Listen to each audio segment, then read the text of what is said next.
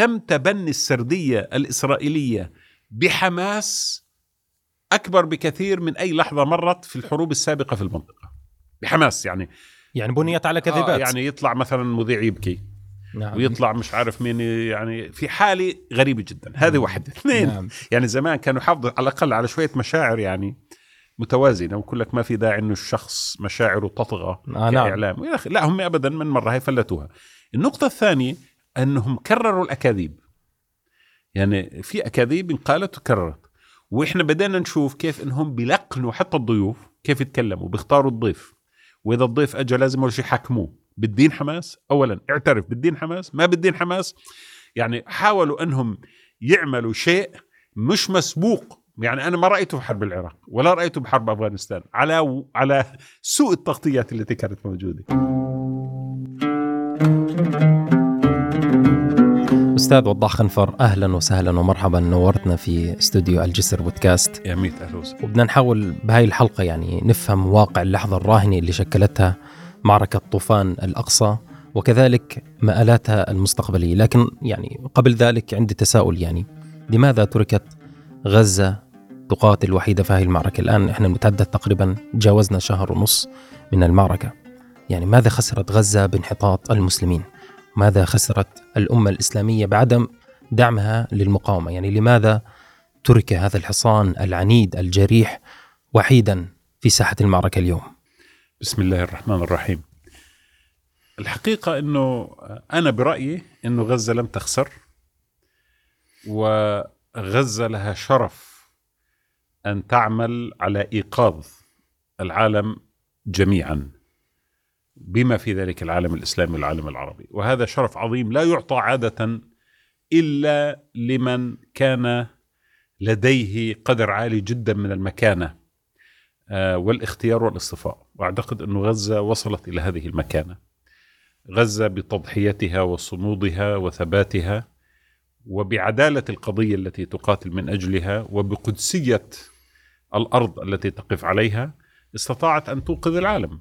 وهذه عادة هناك صراعات كثيرة في كل أنحاء الدنيا ولكن آه، لا يتعدى تأثيرها إلا لمساحة محددة أو لإقليم بعينه أو لجزء من أجزاء العالم. أما هذه فكان صداها أكبر بكثير من أي قضية أخرى وقعت في أي لحظة في الزمن المنظور. وبالتالي هذا شرف عظيم لأهل فلسطين جميعا ولغزة تحديدا ولصمودهم ولثباتهم. واعتقد أن النتائج المترتبة على ذلك أبعد بكثير مما يظنه آه، الناس ومما يتوقعونه وهذا تفسير البركة لأن البركة هي زيادة آه، غير آه، محسوبة في الموازين. هذه مسألة ربنا سبحانه وتعالى وضعها في هذه الأرض آه، التي بارك فيها العالمين. طيب هناك لحظات حاسمة في التاريخ أنت كثير ما كنت تتحدث عن لحظات مفصلية وحاسمة في التاريخ. هل تعتقد أنه معركة طوفان الأقصى اليوم شكلت بالفعل لحظة حاسمة؟ ستغير وجه المنطقة وربما العالم؟ هي لحظة ليست حاسمة فحسب لأنه هي لحظة سرعت مسارا كان يسير فيه العالم. العالم كان يعيش حالة من الانتقال في موازين قوة بين الشرق بين الغرب والشرق وكان يعيش حالة من الفراغ الكبير. على المستويات الفكرية والإستراتيجية. وأعتقد اللي حصل في غزة بشكل آه، غير محسوب وغير مقدر وغير متوقع من كل القوى في المنطقة وفي العالم قام بعملية التسريع هذه. عملية التسريع بالمناسبة لا تتم عادة. يعني مثلا كورونا سرع تيارات معينة اللي هي حاول كورونا أن يغير أو أزمة كورونا غيرت من موازين الاقتصاد. لأنه قضت على الجلوباليزيشن على العولمة إلى حد كبير. آه، حرب أوكرانيا على سبيل المثال سرعت مسارا آخر اللي هو حالة الغرب المتهور المتعجرف الذي تصدى آه، لروسيا متجاهلا كل ما كان قد ذكره عن موازين آه، متعلقة بالقانون الدولي على سبيل المثال. فضرب القانون الدولي الجلوباليزيشن أو العولمة انضربت في كورونا القانون الدولي انضرب في أوكرانيا. في موضوع غزة انضرب الأصل الذي فكر فيه الغرب والذي من خلاله حكم العالم ثلاثة قرون. وهو؟ وهو ال- الليبرالية الغربية والقيم الغربية التي كان الغرب بحجتها وبذريعتها يتصدر قيادة العالم. الحرية والعدالة والمساواة وحكم القانون وكل هذه المسائل. هذه التي حكمت العالم عمليا في ثلاث سنوات الم... في 30 سنة 300 سنة الماضية منذ أن قامت النهضة الأوروبية. لكنها انهارت اليوم على مذبح غزة. انتهت. كيف انكشف هذا الحجاب؟ انكشف لأنه زمان كانوا يحاولوا قدر الإمكان يعملوا نوع من الموازنة. فبالتالي مثلا على سبيل المثال من أغرب الأشياء اللي حدثت في الحضارة الإنسانية إنه بينما كان الأوروبيون يذبحون إفريقيا بم- بالملايين على سبيل المثال كان فلاسفتهم ومثقفوهم يتكلمون عن القيم قيم التنوير. ومشت مشت معهم الأمور. ليش؟ لأنه عزلوا ما كان يحدث في الجنوب تماما عن ما يحدث في أرض الشمال. فالشمال تعيش فيها أفكار فلسفية وقيم تحرر ومساواة وعدالة وكلام جميل جدا بينما في الجنوب قاعدة بتصير عمليات الذبح والذبح بالملايين. كما حدث في الكونغو عشرة ملايين كائن بشري قتلوا بسبب بلجيكا. كما حدث في شمال إفريقيا من قبل فرنسا. كما حدث في تنزانيا وفي ناميبيا من قبل ألمانيا. وكما حدث في أماكن أخرى كثيرة. لكن استطاعوا أن يعيشوا هذه الازدواجية. ليش؟ لأنه حقيقة الجنوب لم يكن لديه صوت ولا قدرة على أن يخاطب العالم. لما طبقوا نفس النظرية هذه في غزة لأن الذي حدث في غزة في الحقيقة هو ليس بدعا من القول. الحضارة الغربية قامت بذلك. هي دمرت المجتمعات ال- ال- الغير أوروبية تدميرا تاما. دمرت ال ال ال الأصليين السكان الأصليين في أمريكا وأقامت دولة. دمرتهم في أستراليا وأقامت دولة وكذلك في كندا وكذلك في البرازيل وكذلك في دول كثيرة في العالم. ولكنها بقيت تتشدق بفكرة الليبرالية والقيم العليا. وبذلك قالت والله عفى الله عما سلف وأسفين واعتذروا. يعني بعضهم اعتذر عن المذابح التي وقعت هنا والتي وقعت هناك وإحنا والله أولاد اليوم والحمد لله رب العالمين إحنا غير شكل. غزة كشفت انه هذا كلام فارغ. الذي حدث من موقف أمريكي وأوروبي اتجاه آه، مذبحة غزة هو في الحقيقة ينتسب إلى هذا التاريخ المخزي للعالم الغربي. تاريخ المذابح التي وقعت في إفريقيا، الإبادة التي وقعت في أمريكا اللاتينية وفي أوروبا وفي, وفي عفوا في آه، أمريكا وفي آه، إفريقيا. هو ينتمي إلى ذلك، زمان كانوا بيقدروا يغطوه، اليوم إحنا كشفنا هذه العورة كشفا غير طبيعي. وخصوصا لشعوبهم يعني شفت التداول الغريب العجيب لل letter to America مثلا رسالة بن لادن يعني كثير من ال bloggers الأمريكيين مصابين بصدمة شغله يعني. من أغرب الأشياء. زمان زمان كانوا الأوروبيين والغربيين يقولوا والله شو تقول لك؟ إحنا في في في نطاقنا الأوروبي عندنا حرية التعبير والديمقراطية وكل أوروبي له الحق إنه يعبر عن نفسه. وما في حدا ما في حدا عنده سيطرة على الرأي أو التعبير صح؟ صحيح. إسرائيل جرتهم إلى مربع اتخذوا فيه إجراء ضد أنفسهم. وهذا غير مسبوق.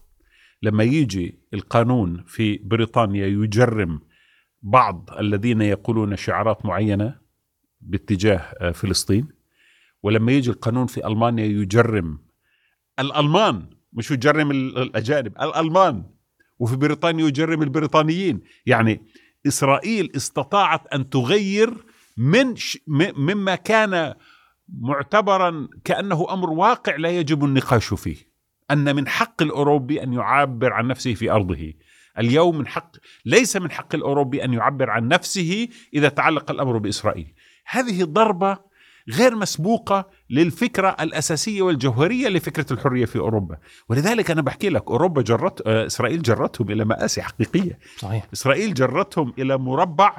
هم أرادوا في لحظة ما أن يتذرعوا بأنه غير موجود لكن في الحقيقة كشفتهم وجرتهم أنه بدأوا يعادوا أنفسهم.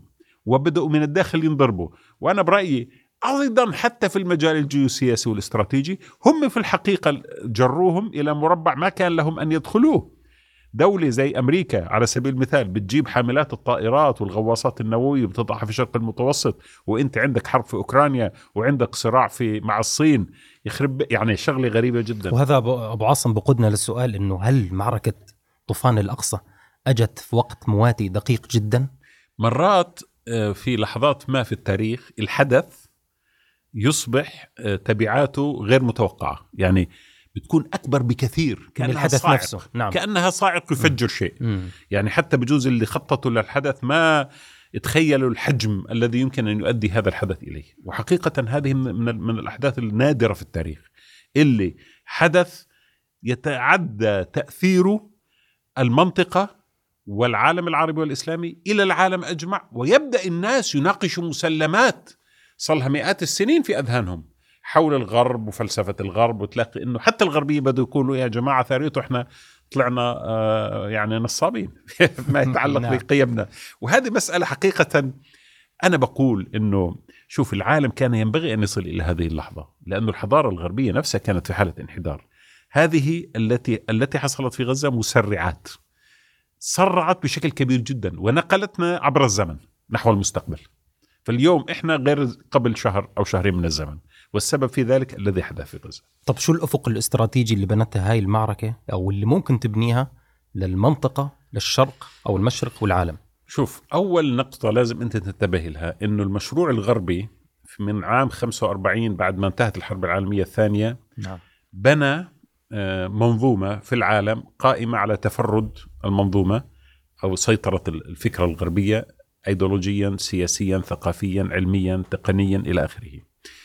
حتى بوجود الاتحاد السوفيتي ما استطاع انه يقاوم المد الغربي الذي تشربنا كلنا، إحنا صرنا كلنا بناكل وبنشرب وبنلبس وبنتنفس وبنتفرج على التلفزيون. صحيح وهذا يتضح من حجم المقاطعة اللي قاعد بتصير اليوم. فشو اللي حصل؟ في في الفترة الماضية إنه بدينا نكتشف إنه الغرب بدأ يفلس اخلاقيا. يعني مثلا أنت زمان بنيت منظومتك على قيم حتى وإن كانت هذه القيم double standards يعني تطبق فقط في الغرب ولكن لا تطبق على سبيل المثال. في إفريقيا أو في أوروبا. okay fine. لكن جيت أنت الآن في حالة الإفلاس الأخلاقي عملت أجندات للعالم. أنت قبل قبل 7 أكتوبر شو أجندات العالم كانت؟ في أجندات ثلاث فقط كان العالم الغربي يتكلم عنها. كان العالم الغربي يتكلم عن ال homosexuality. كان العالم الغربي يتكلم عن ال climate change أو تغير المناخ وكان العالم الغربي يتكلم عن فكرة إنه والله في الآن artificial intelligence وذكاء اصطناعي حيغير علاقة الإنسان مع الموت ويغير علاقة الإنسان مع الإله والإنسان يصبح هو ذاته الإله. هاي الأجندات. طيب وين أجندات التحرر والمساواة والعدالة التي كانت موجودة دائما لدى الهامش لدى الشعوب؟ الإفريقية التي تحررت وما زال عندها شوق نحو التحرر الكامل والمساواة التامة اقتصاديا. عند الأفارقة الذين ظلموا في في أمريكا على سبيل المثال وصار عندهم آه، آه، آه، حركة Black Matters عند Occupy Wall Street movement اللي هي الحركة الاقتصادية التي قاومت ال- ال- الرأسمالية. كل هؤلاء ذبلوا. صحيح يعني لأنه الأجندة الغربية الآن أصبحت سطحية جدا ولينير وليس لديها أي عمق أخلاقي حقيقي. الآن جئنا نحن بشيء جديد كأبناء لهذه المنطقة في لحظة ضعف أخلاقي ولحظة ضعف فكري واستراتيجي ولحظة ضعف قيادي. هل مر عليك في لحظة من اللحظات قيادة في العالم كما هو الحال في أوروبا والولايات المتحدة الأمريكية. أضعف مما هي عليه الآن. نعم. ما مر على أمريكا أضعف من الرئيس الحالي على سبيل المثال والرئيس اللي قبله. ولا حتى كان له احتلال. ما مر. على بريطانيا أضعف من سوناك. ما مر على ألمانيا أضعف من شولز ما مر على فرنسا أضعف من ماكرون. فإحنا الآن جاءت هذه الضربة في لحظة وما مر على إسرائيل أضعف من نتنياهو. صحيح. فهو اصيبوا بحالة من الاضطراب ما قدروا يفكروا فيها. ولذلك الضربة نفسها في حد ذاتها اصابتهم اولا بالفشل لأنه فشلوا إنهم يتنبؤوا بها ويتعاملوا معها لكن الاخطر من الفشل العمى. العمل يعني الاستراتيجي و... العمى لما تضرب واحد على رأسه وينعمي ويصير يخابط هم صاروا يخابطوا كل ما قامت به آه، الشخصيات الرئيسية في أوروبا من بايدن إلى سوناك إلى ماكرون إلى شولز وقبل ذلك طبعا الإدارة الإسرائيلية والحكومة الإسرائيلية كلها كله عمى. هم تصرفوا بدون وعي. تصرفوا به- بهياج وبغضب وأصبحوا يطلعوا إيش موجود في في في المدفون في الذاكرة أو مدفون في الوعي عندهم طلعوه. يعني زمان كان إسرائيل الدولة الديمقراطية في محيط من الدكتاتوريات. الجيش الإسرائيلي هو الجيش الأخلاقي. م. آه، إسرائيل هي الدولة التي التكنولوجيا والإنجازات الخرافية والحياة الاقتصادية الرغيدة. فجأة بيطلع أسوأ ما لديهم. بيطلع من يطالب بقتل الأطفال والنساء يطلع من يتهم الفلسطينيين بأنهم حيوانات بيطلع من من يريد أن يحرق. لما أنا أشوف إن المجتمع الإسرائيلي 57.5% يقول أن أن الضربات العسكرية آه، التي تحدث في غزة ليست كافية بدنا زيادة. شايف؟ قمة التطرف. مش مش معقول. يعني بمعنى أنت قمة الآن الجنون. أمام حالة حالة التوحش الدفينه تح تح بالمناسبة حالة التوحش هذه هي في الحقيقة موروثة أيضا. يعني موروثة حتى من الثقافة الغربية لأنه حالة التوحش الغربية موروثة. ولذلك انتبه لما لما نتنياهو بدأ يتكلم وماكرون إنه حماس داعش حماس داعش حماس داعش تذكر هاي العبارة؟ صحيح. ما هو إيش كانوا كلهم هو نتنياهو؟ كانوا كلهم يا جماعة أنتم عدم مؤاخذة لما ك... لما عملتوا الحرب على داعش. شو عملتوا في الرقة؟ شو عملتوا في الموصل؟ شو عملتوا في في المدن؟ ما أنتم دمرتوا كمان. طب ما أنا ليش لا؟ يعني؟ يبرر لنفسه. هو حقيقة وضع نفسه في السياق الغربي. السياق الغربي اللي حصل في العراق واللي حصل في أفغانستان في الحروب السابقة واللي حصل في كل المراحل اللي الولايات المتحدة الأمريكية والدول الغربية كانت فيها طرف هو كان تدمير وإبادة. صحيح. فهو وضع نفسه في هذا السياق وزاد عليه بعدا آخر. اللي هو بعد الذاكرة التاريخية الدينية اللي بدأ يستشهد لما واحد يطلع يقول لك زي نتنياهو رئيس وزراء يقول لك والله أنا بستشهد في فكرة إنه العماليق كما ورد في في في في, في التلمود أو في الكتاب المقدس إنه والله يا جماعة لا تبقوا منهم رجلا ولا امرأة ولا ولا ولا ولا وتذبحوهم طب انت أنت هو حوالي هيك الحرب دينية. أصلا حضرتك جيت على فلسطين جابوك الأوروبيين على فكرة إنه والله هي حرام. كان في عندك آه، مذبحة وإحنا لازم إنه نعطيك الحرية لكي تقيم وطنا قوميا. صح ولا لا؟ فجئت تدافع عن المذبحة وجئت تقوم بأفعال لا يمكن أن توصف إلا بأنها وحشية غير مسبوقة وغير تقليدية وغير طبيعية. وبالتالي عدم مؤاخذة شو هو شو هو المكانة الأخلاقية لهذه الدولة اللي قاعدة بتذبح بالنساء والأطفال؟ هذا ضرب استراتيجي هذا عمى. وهو مش فاهم إنه في حالة الغضب لما يعمل هاي التصرفات ما قاعد الآن بتنتشر والعالم كله قاعد بشوف. فكيف يمكن لإسرائيل بعد الآن أن تقدم نفسها كدولة أخلاقية؟ والله لا مؤتمرات سلام ولا احتفالات ولا لقاءات في البيت الأبيض ولا 5000 فيلم ولا TV shows ولا أغاني مستعدة إنها تغير شيء. من الذاكرة اللي الناس قاعدة بتتفرج عليها. هذه صحيح. مسألة في غاية الأهمية. صحيح. ولذلك هذا مكسب استراتيجي. هذا كيف إحنا ممكن اللي كنا عليه؟ نقول عنه الراهنه كنا نقول عنه زمان يا جماعة والله هيك بيعملوا؟ ما حدا يقول لك لا مش لهالدرجة يعني ما حدش يصدق.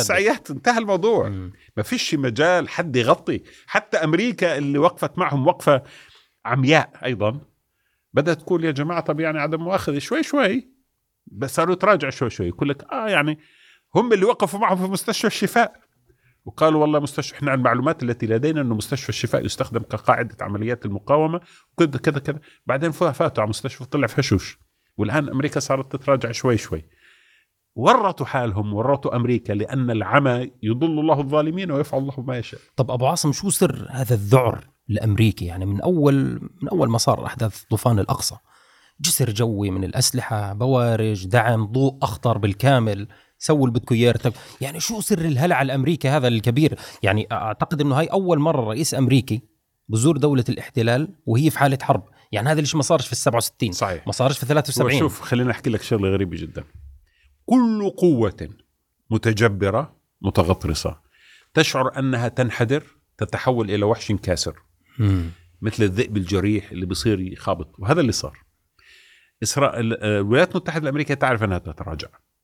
وطالع لها شيء اسمه الصين وهاي الصين طول عمرها أصلا مش مأخوذة بالاعتبار. أنت عارف في الوعي الاستراتيجي الأمريكي.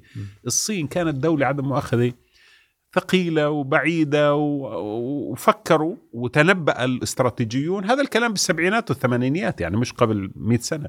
تنبأ أن الصين عمره ما يمكن توقف ضد أمريكا أو يصير لها المكانة الاقتصادية الموازية للولايات المتحدة الأمريكية أو التقنية. هذا كلام كان في سابع المستحيلات فوجئوا بأنه العالم تغير وبأنه في قوة جديدة قاعدة بتتمرد وفي روسيا قاعدة بتعملهم مشاكل. إيه؟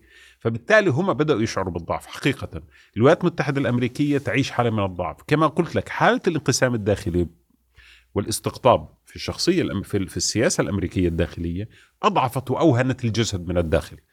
وحالة النمو الهائل للصين ولروسيا أيضا أضعفتهم في الخارج فأصيبوا بحالة من كيف الواحد اللي بيكون شاعر إنه منرفز وزعلان ومعصب وبيجي واحد بيحكي معاه كلمة بقول له السلام عليكم بصير يسب عليه. باختصار هذا اللي صار. فهم نرفزوا وخرجوا عن المنطق والمعقول. يعني لو في عقلاء في أمريكا مثل الاستراتيجيين الكبار أمثال روزفلت ولا أمثال حتى كيسنجر كيسنجر. ال- دهاقنة السياسة كان بيقولوا يا جماعة طولوا روحكم مش هيك الأمور بتنحل. خليكم عقلاء. لكن حقيقة هم تهوروا.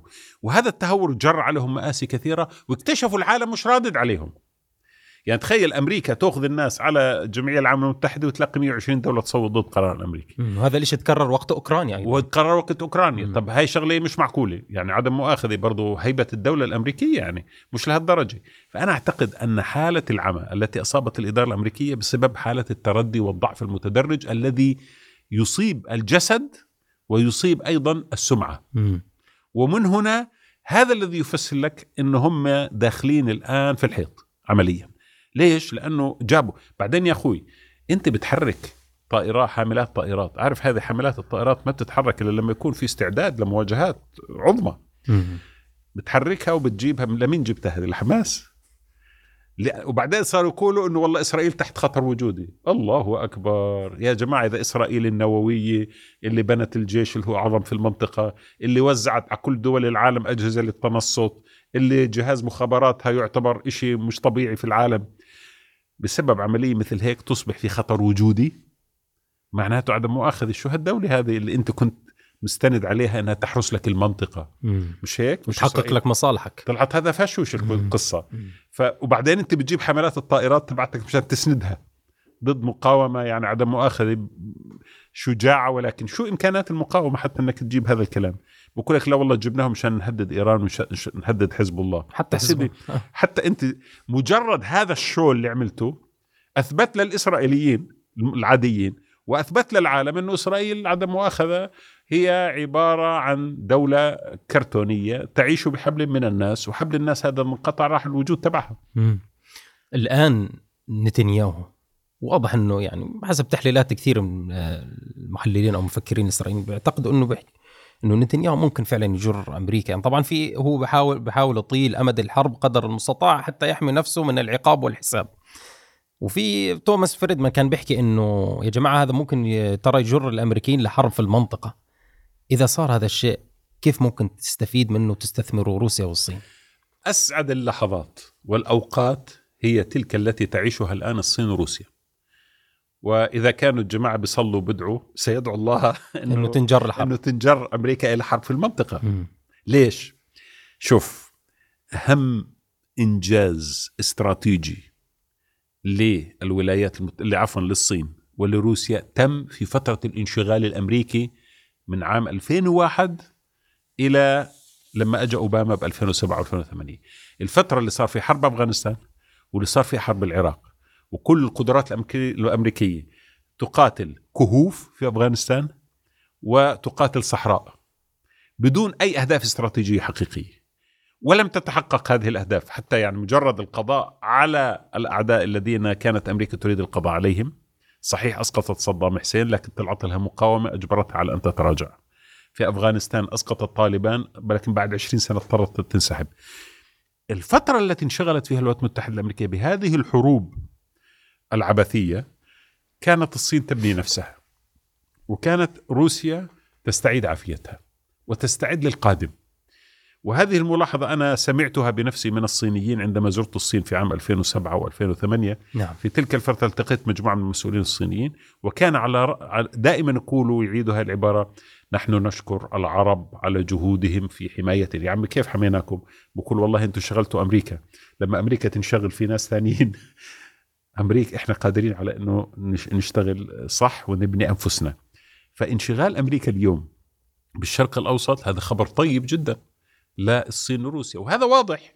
يعني بدوش كمان يعني لأنه الصين وروسيا واضح إنه في مجلس الأمن وقفوا ضد ال- القرار الأمريكي في زياراتهم دعوتهم لحماس لزيارة روسيا اللقاءات الصينية مع حماس كله يبدو إنه واضح إنه الصين وروسيا مبسوطين.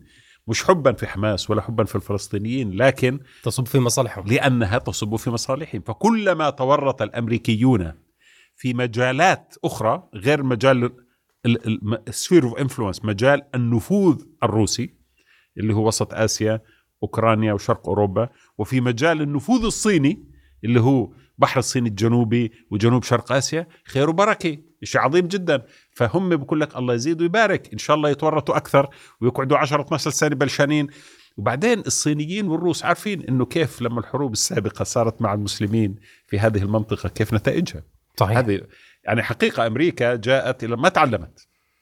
يعني جاب أنت اللي عملت في في العراق ما حدا يعني العراق دمرت. صحيح. من قبل من قبل اعتى الأسلحة الأمريكية. جربوا أسلحة ما كانت تجربت في أي مكان. وكذلك أفغانستان. وشو كانت النتيجة؟ مقاومة الشعب. ما في حدا انتصر على على شعوب مقاومة. فأنت بدك تيجي هون تفتح لحالك معركة زي هيك حتتدمر حقيقة يعني حتنجر إلى شيء الله أعلم إيش هو. هل هل بتعتقد إنه آه، رقعة النار ممكن تتسع ونتنياهو راح ينكب الأمريكان وفعلا يجرهم ل نتنياهو يتمنى ذلك شوف نتنياهو أصلا قبل هاي الحرب مم. كان يحاول قدر الإمكان إنه يجر الأمريكان مشان يعمل مشكلة مع إيران وهذا كان واضح لنا كلنا مم. كان والأمريكان لا هم الأمريكان عندهم مشكلة مع نتنياهو من حيث المبدأ صحيح. نتنياهو كشخص يعني كحكومة وككذا يعني كان محرجهم وعاملهم مشاكل وحاول حاول يعمل أشياء كثيرة جدا لدرجة إنهم اضطروا يعلنوا إنه يا أخي إحنا مش داخلين في مواجهة مع إيران عدم المؤاخذة وإذا أنت بدك تروح إحنا مش حندعمك وهذا كلام كان معلن من قبل الاداره الأمريكية. وظلوا أسابيع طويلة ما يرد على اتصالات ولا ولا استقبلوا بالضبط. وبعدين نتنياهو عنده مشكلة كبيرة جدا إنه الزلمة عارف إذا صار ما صار حيطلع برا ويروح السجن. وقيادة الجيش عارفة إنه انكسرت وبعدها لما يجي الحساب بعد ما تنتهي الحرب حيقولوا لهم أنتم يا جماعة يا يا مدير الشين بيت ويا مدير يا قائد الأركان ويا جماعة شو كنتوا قاعدين تعملوا؟ إذا حماس فاجأتكم هاي المفاجأة شايف كيف؟ معناته في شيء غلط قاعد بيحصل في إسرائيل. هؤلاء كلهم سيدفعوا الثمن. ولذلك اللي بيعملوه قاعدين إنهم يطيلوا أمد الحرب.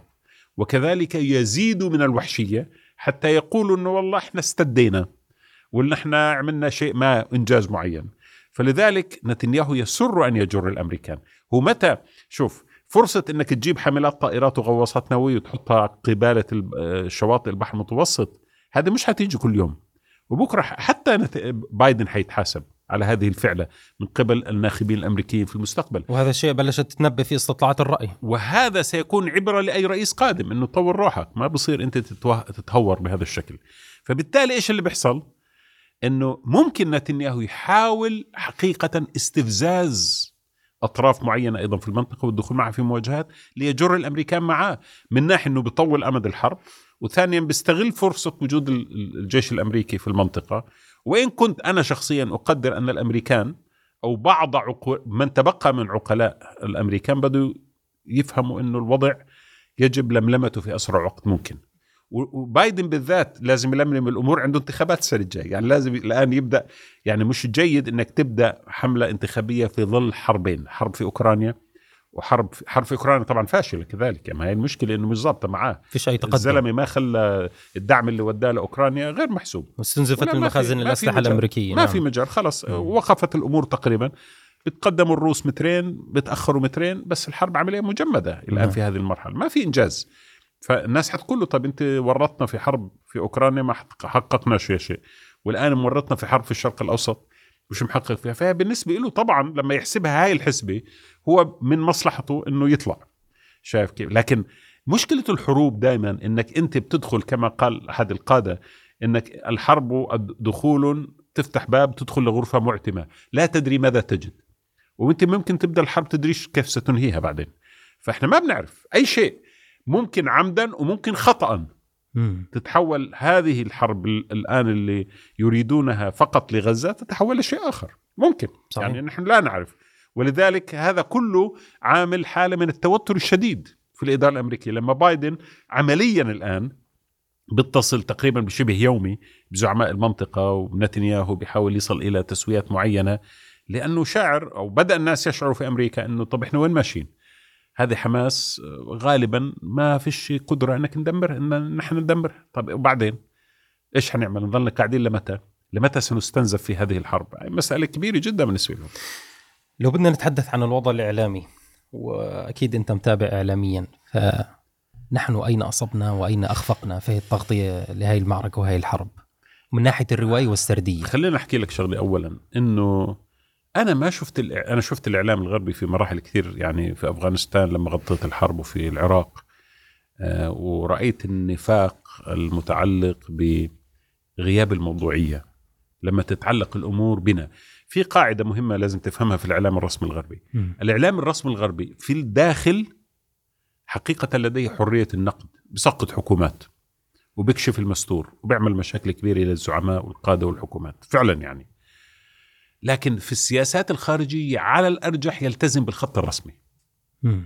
يعني لما صارت حرب العراق معظم الإعلام الرسمي التزم بالخط الرسمي ولذلك بتلاقي معظم الصحفيين امبيدد يعني بمعنى أنهم ملحقين بال- بالناطقين الرسميين لجيش التحالف في العراق أو لجيش التحالف في أفغانستان ولا يفعلوا شيء خارج إطار مم. ما هو مقبول لدى التحالف. شو ما كان لون أو توجه وسيلة الإعلام هاي؟ يعني بيحاولوا مرات يعني يوازنوا لضر الرماد في لكن في الحقيقة التيار العام السياسة التحرير لنقل دائما هي في تصوير العدو عدو الدولة الدولة التي ينتمي إليه الإعلام سواء كان أمريكي أو بريطاني وإلى آخره بأنه آه، شرير. والموقف العام للإعلام يكون عادة مؤيد للدولة في سياستها العامة. إلا لما تحصل حالات فشل ذريعة بيضطروا بعد ذلك يصيروا يتكلموا عنها.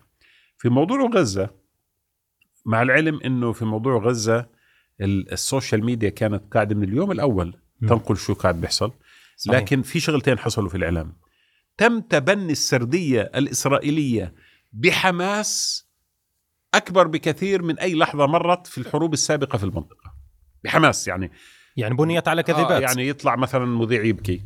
نعم. ويطلع مش عارف مين يعني في حالة غريبة جدا. هذه واحدة. اثنين نعم. يعني زمان كانوا يحافظوا على الأقل على شوية مشاعر يعني متوازنة ويقول لك ما في داعي إنه الشخص مشاعره تطغى آه نعم. كإعلام. أخي لا هم ابدا من مرة هي فلتوها. النقطة الثانية أنهم كرروا الأكاذيب. يعني في أكاذيب انقالت وكررت. وإحنا بدأنا نشوف كيف إنهم بيلقنوا حتى الضيوف كيف يتكلموا بيختاروا الضيف.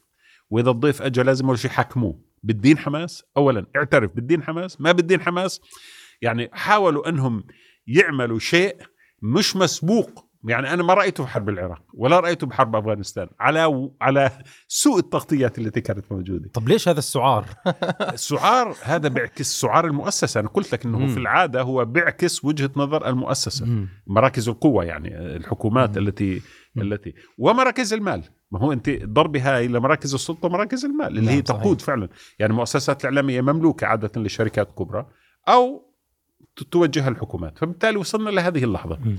هذه الحقيقة ضربت المصداقية بشكل كامل لدى الناس طيب الناس بيفتح جوال وبتفرج بشوف أشياء ما بيلاقيهش على شاشة البي بي سي وشاشة ال CNN فبده يصير يتساءل طيب شو القصة هاي يا جماعة؟ هذه حقيقة وليش حاولوا ينكروها؟ صاروا يطلعوا يقولوا والله شوف هذه الأرقام والمعلومات اللي بتطلع من غزة نحن لا نثق فيها تماما لأنه لم يتم التصديق عليها أو لم لم يتم تأكيدها من مصادر مستقلة، يا سلام. مش ذاكر؟ هيك. الرواية الأصلية. كانوا يشككوا في أعداد الشهداء؟ ابدا. ما مش ما بنعرفش. وبايدن كان يكررها والجماعة أخذوا الخط منه. بعد شوي لما زادت الشغلة وبعض الإعلام العربي الجزيرة بدات تبث المسائل live يعني أنت عدم مؤاخذة مش معقول أنت قاعد بتفبرك بالصور هذه اللي بتطلع من غزة وأطفال بالآلاف ونساء بالآلاف مش معقول يعني الوضع لم يعد محتمل وال social media بدأت تنتشر. ال social media في هذه المرة عملت شيء مهم جدا. أنها بدأت بإيقاظ الناس للحقيقة التي يعرفونها واللي كانوا الناس يعني متعايشين معها.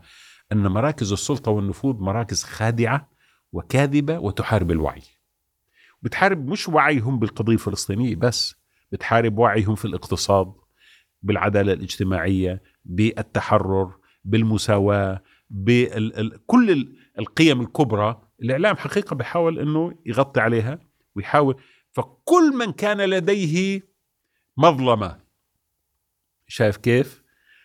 بسبب ما حدث في غزة والإخفاق الهائل هو في الحقيقة تعاطف مع غزة مش بس لأنه تعاطف مع غزة هو تعاطف مع نفسه كمان لأنه أصلا عايش في حالة الاقتصاد الأمريكي والاقتصاد العالمي يعبر في مأزق القلة القليلة تتسيد العالم بمئات المليارات من الدولارات وغالبية الشعوب تكدح كعبيد في المؤسسات والشركات. ما هي مظلمة هاي.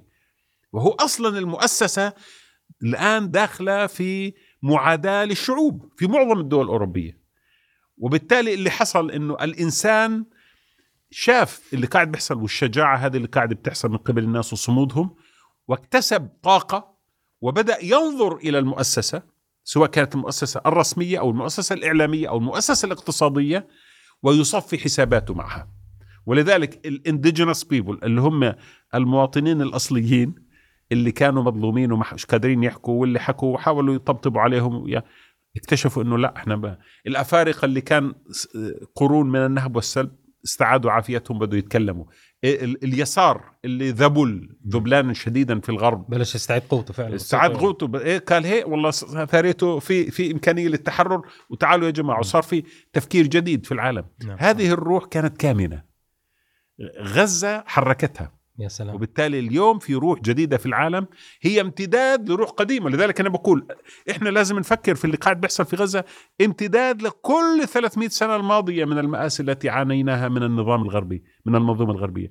امتداد للذين قتلوا في الكونغو ولا الذين حرقوا في كهوف آه، الجزائر ولا الذين آه، ذبحوا في آه، أمريكا ولا الذين دمروا في أمريكا اللاتينية، إحنا امتداد لهذا التراث الذي قاوم الظلم ونريد من العالم أن يفيق معنا على ما قد وقع وأن حربنا ضد ضد هذا هو حرب عالمية في الحقيقة. هي حرب عالمية من أجل العدالة والتحرر وليس وإنسانية وليس فقط مجرد فلسطين، فلسطين هي المهماز. والعالم قاعد بتذكر الآن وطلعت الذاكرة لبرا. فأنا أعتقد إنه هاي نقطة تحول كثير مهمة. ليش أبو عاصم نشوف مواقف دول دول مش عربية؟ مواقف متقدمة جدا يعني على سبيل المثال موقف جنوب أفريقيا. كان موقف شديد وواضح وحاسم وتقدم كمان على كثير دول عربية وبرضه يعني دول في آه، أمريكا اللاتينية. تعرف ليش؟ ليش؟ ما هم عايشين نفس المأساة. نعم. ما أنت تشوف البرازيل على سبيل المثال. خذ الب... خليني أعطيك مثال. بس أقصد أنهم سبقونا. ما هم ليش؟ لأنه هي المعركة ذاتها. مم. هو فاهم إنه هاي المعركة. طب أنا في البرازيل شايف إنه عندي تيار يقوده لولا دي سيلفا على سبيل المثال وهو تيار اشتراكي محا يعني يساري يؤمن بالحريات ويؤمن. مين بيحاربه؟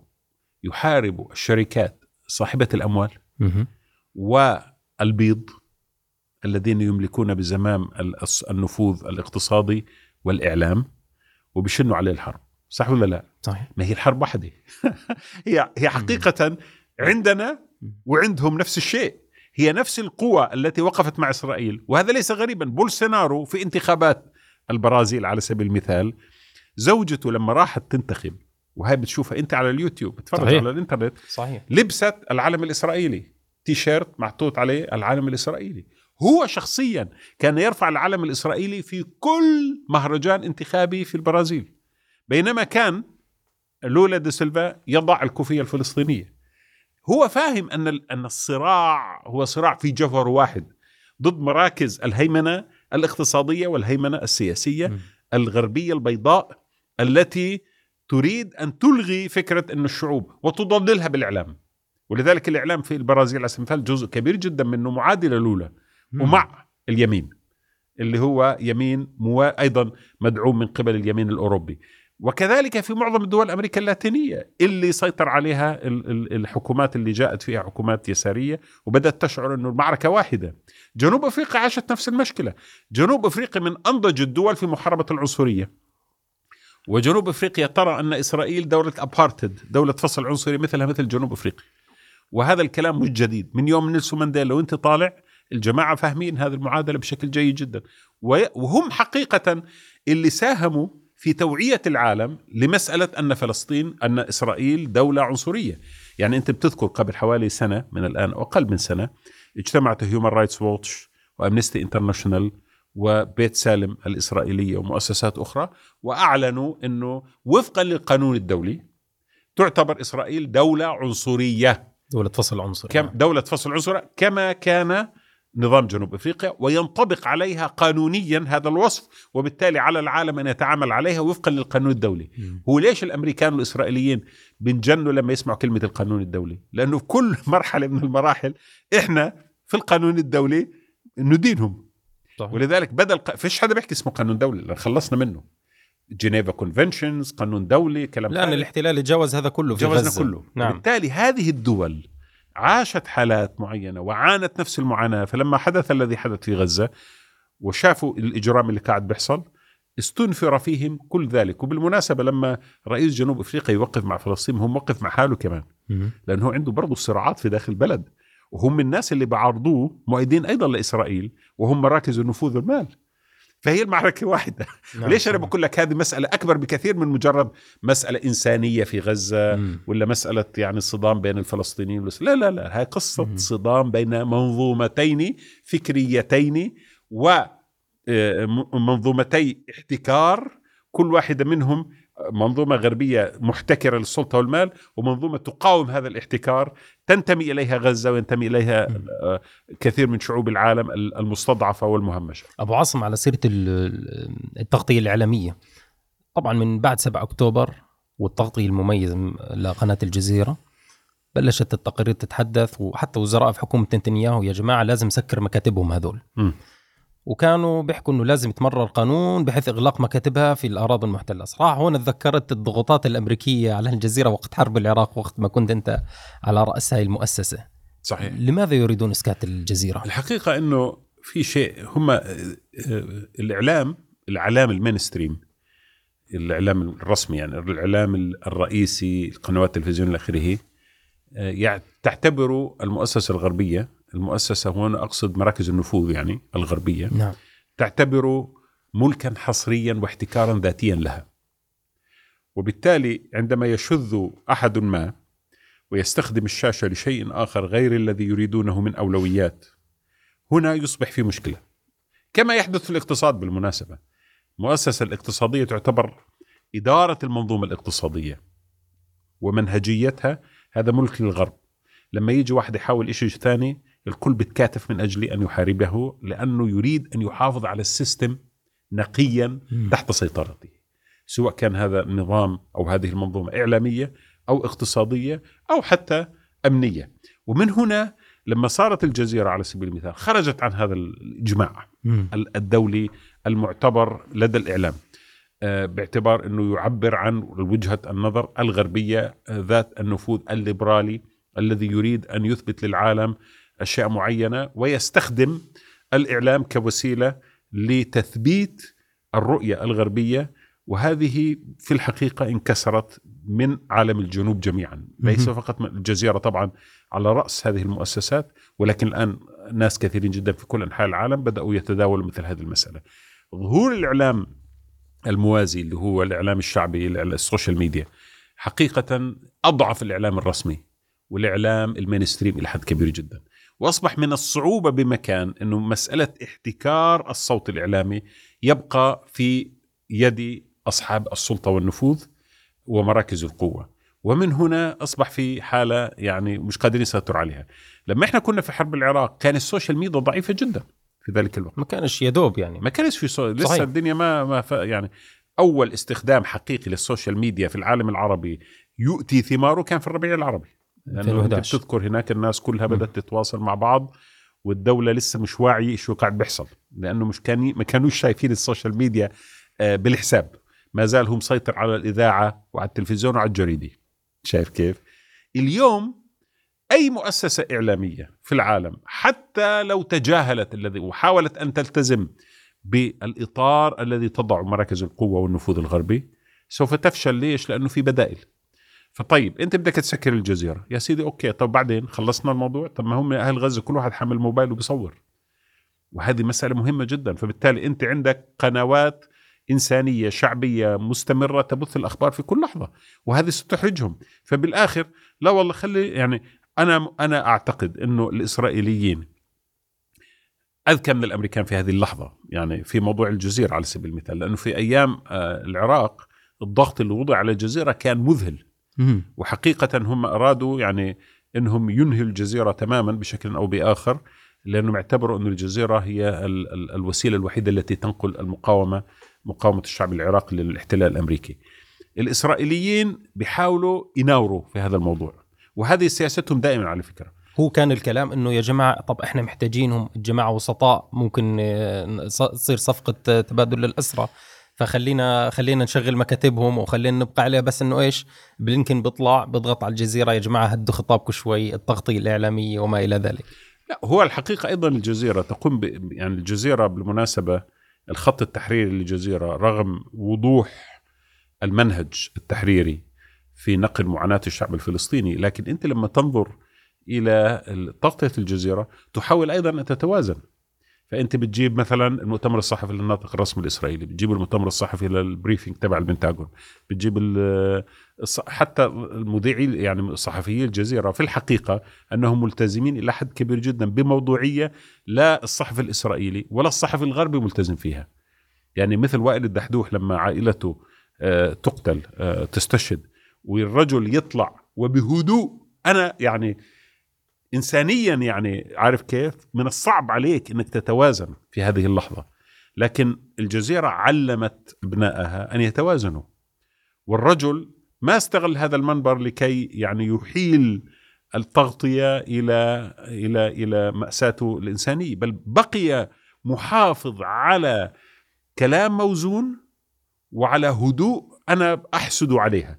وهذا بالمناسبة نموذج للصحفي المهني العملاق برأيي يعني. وهذا ما حصل. لا سي إن إن عندها مثل هيك ولا بي بي سي عندها ولا حد عنده مثل هيك لأنه مثل هيك شغلة ممكن أنت تأخذ عليها إجازة ست أشهر وتروح تتعالج نفسيا وبعدين يجيبوك مرة ثانية مش لكن حقيقه واحد يطلع بعد أقل من يوم على الشاشة ويحافظ على تغطيته وعلى توازنها وعلى لهجته في الخطاب هذه مسألة في غاية الأهمية. لذلك المدرسة التي بنتها الجزيرة أيضا فيها عمق حقيقي يتبدى في حالة الأزمات وبالتالي هي لا تنجرف لتصبح مجرد أداة بروباغندا حقيقة تحافظ على الموضوعية التي تخلى عنها الإعلام الغربي وهذا اللي بيجعلها فعلا قريبة للناس وفعلا معبرة عن الناس وبتشكل صوتهم طيب أبو عاصم لو بدنا نحكي عن السيناريوهات المستقبلية وين شايف الأمور رايحة؟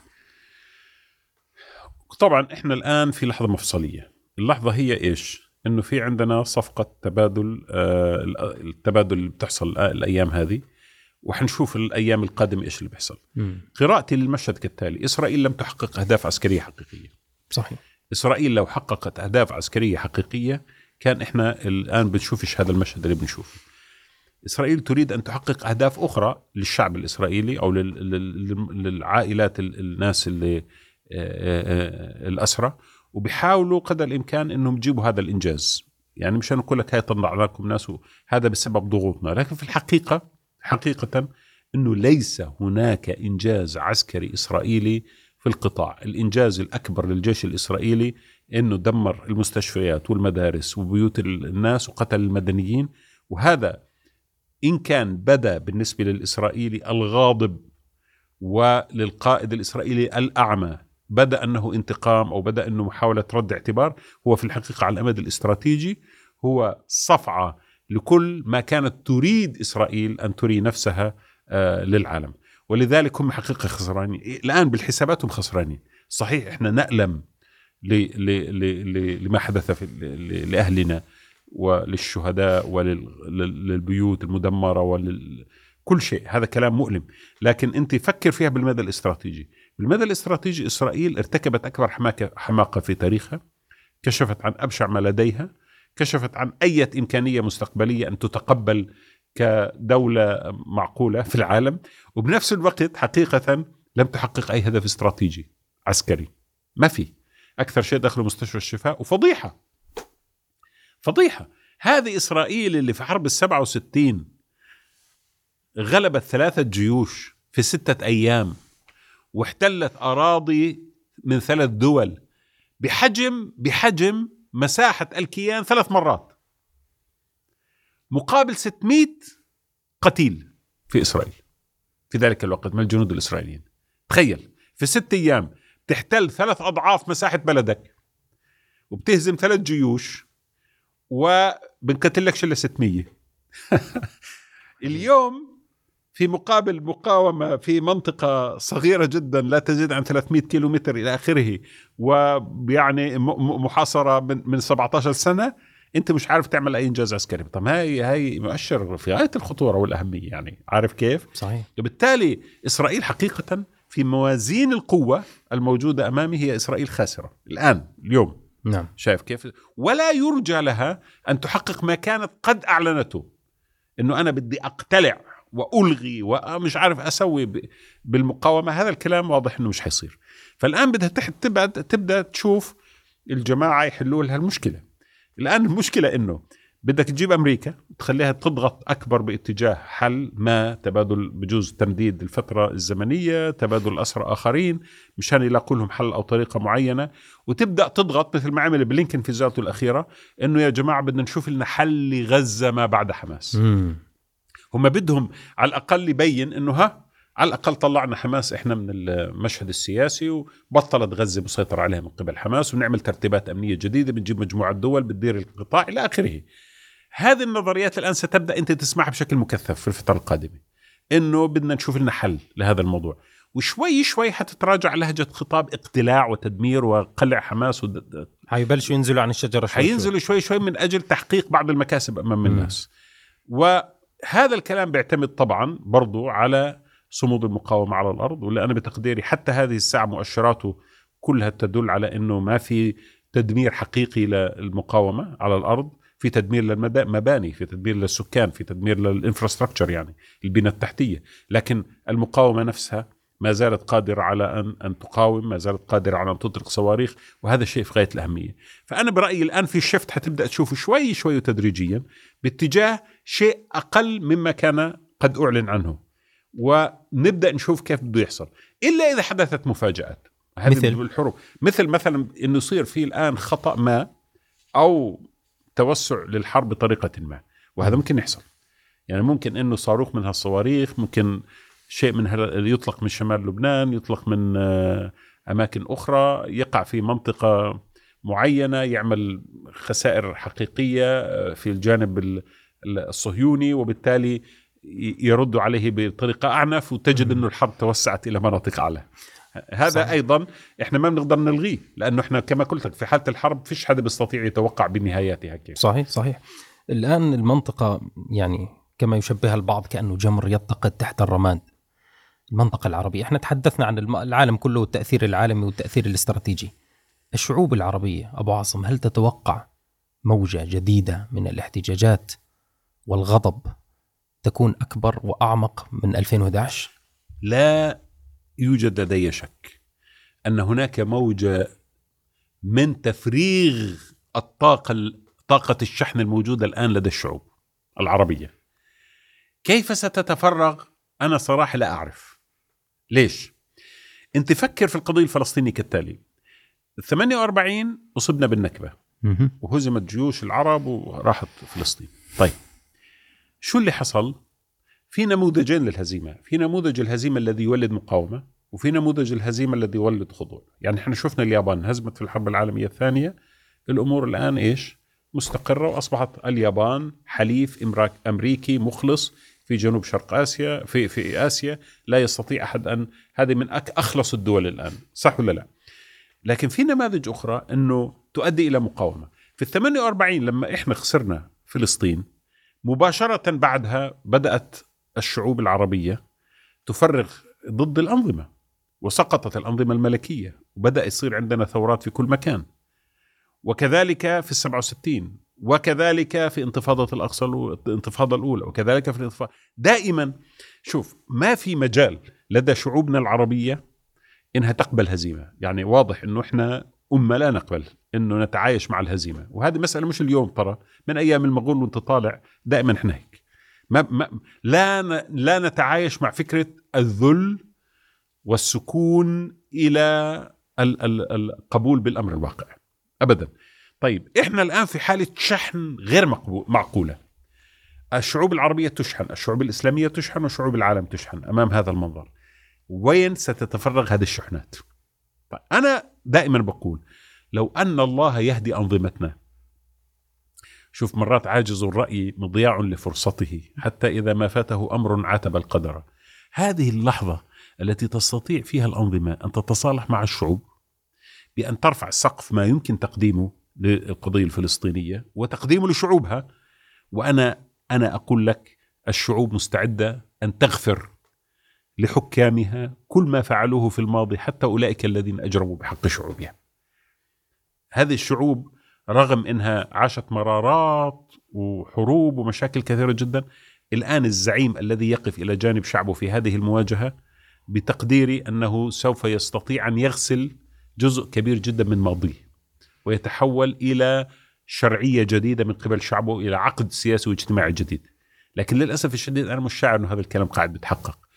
في كثير من الدول العربية لا أعمم لكن كثير من الدول العربية في الحقيقة فاتتها الفرصة وفشلت في الاختبار. لم تستطع أن تستفيد من هذه الحالة من هذا الإجماع الشعبي من أجل أن تصبح هي زعيم حقيقي لشعوبها ممثل ومعبر عن أحلامه أنا ما بقول لك ودي جيوش وقاتل. طب يا أخوي على الأقل اعمل لك مقاطعة اقتصادية سياسية اطرد السفارات آه، اجمع العالم اعمل لك إشي أكبر من هيك اكسر الحصار. في شغلات كثير بتنعمل أقل من فكرة الحرب لكن حتى هي ما عملوهاش في ك... كثير من ر... من ذر الرماد في العيون. خطابات وجميلة جدا كلام شوي أعلى من المعتاد لأن عارفين دائما بيانات العرب شوي لكن مرة هي أعلى بس وين نصرفها؟ كيف نستفيد منها؟ الفاتوره الفاتوره ما الشعوب ما هم الشعوب بالمناسبة. مش حمقى. الناس ليسوا حمقى. الناس شايفين إنه حضرتك أنت قاعد بتبيعهم كلام. فلو أننا استطعنا يعني مش عيب علينا إحنا 57 دولة في العالم الإسلامي تجتمع وتقرر فتح معبر رفح مهما كلف الثمن وبعدين ما نستطيع ندخل كزازة مي لليوم إلا بموافقة الإسرائيليين. يعني عدم مؤاخذة. طب أنت يعني كابن لهذه الأمة لما تنظر للزعيم تبعك ولا القائد ولا المجموعة طب ما هي هي حتأثر عليك. ففاتت هذه الفرصة للأسف الشديد. واضح أنه إحنا مقبلين على شيء ما. هذا أنا شفت تجليات كثيرة للحروب السابقة. شوف التجليات لحرب العراق الأولى كيف صارت أدت لنا طلع لنا قاعدة. شوف تجليات لما حدث في الحرب العراقية الثانية طلع عندنا طلع عندنا داعش. شفت آه، حالة الظلم اللي عاشت الشعوب العربية طلع عندنا الربيع العربي. هي حالات تفريغ الشحن تتعدد تتعدد يعني. مرات بتيجي بطريقة سلمية مرات بتيجي بطريقة آه، عنيفة مرات بتيجي بطريقة فيها قدر هائل من الاختزان اختزان يعني في ناس بقول لك طب ما هو مش صاير شيء في العالم العربي. أنا دائما بقول للغربيين لما يجوا نخ... يا أخي ما العرب عدم مؤاخذة. والله المظاهرات في لندن أكثر من المظاهرات في العواصم العربية. معلش. إحنا العرب من طبعنا إنه إحنا بنختزن الذاكرة. م. والمهانة لما تمر فينا ما بننساها. وفي لحظة ما مناسبة ما بتلاقي إلا بركان تفجر في وقت الناس مش منتبهيت له. الربيع العربي لما صار صار في لحظة ما حدش كان متوقع إنه في إحنا كلنا شعر إنه في غلط. كل شعوبنا عايشة في حالة بس ما كناش عارفين كيف كيف حتتفجر. تفجرت. وفاجأت المحللين وفاجأت أجهزة الاستخبارات وفاجأت الدول. شعوبنا تختزن هذه الذاكرة وتختزن هذه الطاقة ثم في لحظة ما تأتي تفجرها في لحظة ما بطريقة ما. أرجو إن شاء الله أن تتفجر هذه الطاقة أو أن تفرغ هذه الطاقة في مشاريع تعيد للأمة حيويتها وتعيد للعالم العربي يعني تعيد له آه، قدر عالي جدا من الكرامة لأنه في مشكلة كمان. انتبه لأخي. أخي المشكلة هي أنه الأنظمة العربية في كثير من دولنا فشلت فشل عميق بعد الربيع العربي. يعني بعد الربيع العربي أجوا قالوا لنا والله هذه الثورات عاملة مشكلة وفوضى إحنا بدنا نمسك الأمور. بس وين راحت الأمور؟ دهورت بزيادة. لا اقتصاديا ظابطة، لا سياسيا أنت معطيني أمل، لا في حريات، يا أخي مش معقول، يعني مش معقول كمان قلة وذلة بنفس الوقت، مش هيك؟ يعني أنت مجوعني وبنفس الوقت مش معطيني حتى فرصة تعبير عن رأيي، طب ما هي هاي لحالها لو فيش غزة هذه لحالها مدمرة، فكيف لما تيجي كمان غزة وأشوف إنه إحنا ما عندنا السيادة الكاملة أو الشرعية اللازمة إنه نقوم بأشياء ينبغي أن نقام بها في مثل هذه الحالة؟ ولو ولو لتثبيت شرعية الأنظمة. وحتى مش حبا بحماس ولا فلسطين تثبيت شرعية الأنظمة بما يصلح علاقتها مع شعوبها. صحيح. كان ينبغي لهم أن يفعلوا شيئا أفضل من هذا. صحيح. في النهاية تعتقد أبو عاصم أنه هان آه، هل حانت اللحظة المناسبة للأمة وشعوب الأمة أن تنخرط في هذه المعركة التي أطلقتها المقاومة الفلسطينية في السابع من أكتوبر. والحقيقة الناس منخرطين يعني كل في مجاله يعني أنت لما تشوف الحالة الموجودة الآن عند الناس إعلاميا وسياسيا وهذا في يعني مرات في شغلات بسيطة إحنا ما بنلاحظها. لكن أنا بشوف أنه انتبه مثلا نقطة. في السنوات الماضية القضية الفلسطينية صحيح أنها تخبت تحت الطاولة وصارت التطبيع وما تطبيع وصار فلسطين مش مذكورة لكن في نقطة كانت أخطر من هيك. أن الأجيال الشابة الصغيرة كانت قضية فلسطين أصبحت يعني آه تموت. شيء بعيد مم. في أذهانهم. بيشوفوها بين يعني. لكن الكورس التعليمي المركز المكثف. الذي حدث في الأيام الماضية في في, في, في الأسابيع الماضية اللي ما كانش منتبه انتبه اللي ما كانش متعلم اتعلم الجيل الجديد صار أوعى من الجيل القديم. وسبحان الله يعني اللي حاصل الآن وعي غير مسبوق في القضية الفلسطينية نفسها في تفاصيلها. أنت ما هذا ما تستقل فيه. إحنا أمة الخوف علينا ذاكرتنا ترى إنها تضيع. يعني أنت آه، اليوم أنا قاعد آه، بسمع آه، لقول بن غوريون يعني سمعته من أحد المحللين. بيقول ان بن غوريون كان يقول أنا والله ما بخاف من إلا من شيء واحد عند الفلسطينيين أن يحتفظوا بذاكرتهم. بدي إياهم ينسوا. طب هسه مش الفلسطينيين هاي كل الدنيا تذكرت. مش بس شعوب أمتنا صارت يعني الناس تعرف كله. غزة وحارات غزة وشوارع غزة ويش فلسطين وال48 وال67 وبحر ونهر وقصة كبيرة جدا صارت. صحيح. فهاي إنجاز ترى مش بسيط. يعني إحنا الآن في مسيرة حقيقية نحو استعادة الذاكرة بأفضل مما كان عليه الحال في أي لحظة مضت. كيف ممكن نبني على اللحظة الراهنة كمان؟ بتحويل الوعي إلى عمل. يا سلام. هسه أنا مثلا قاعد بحكي شغلي.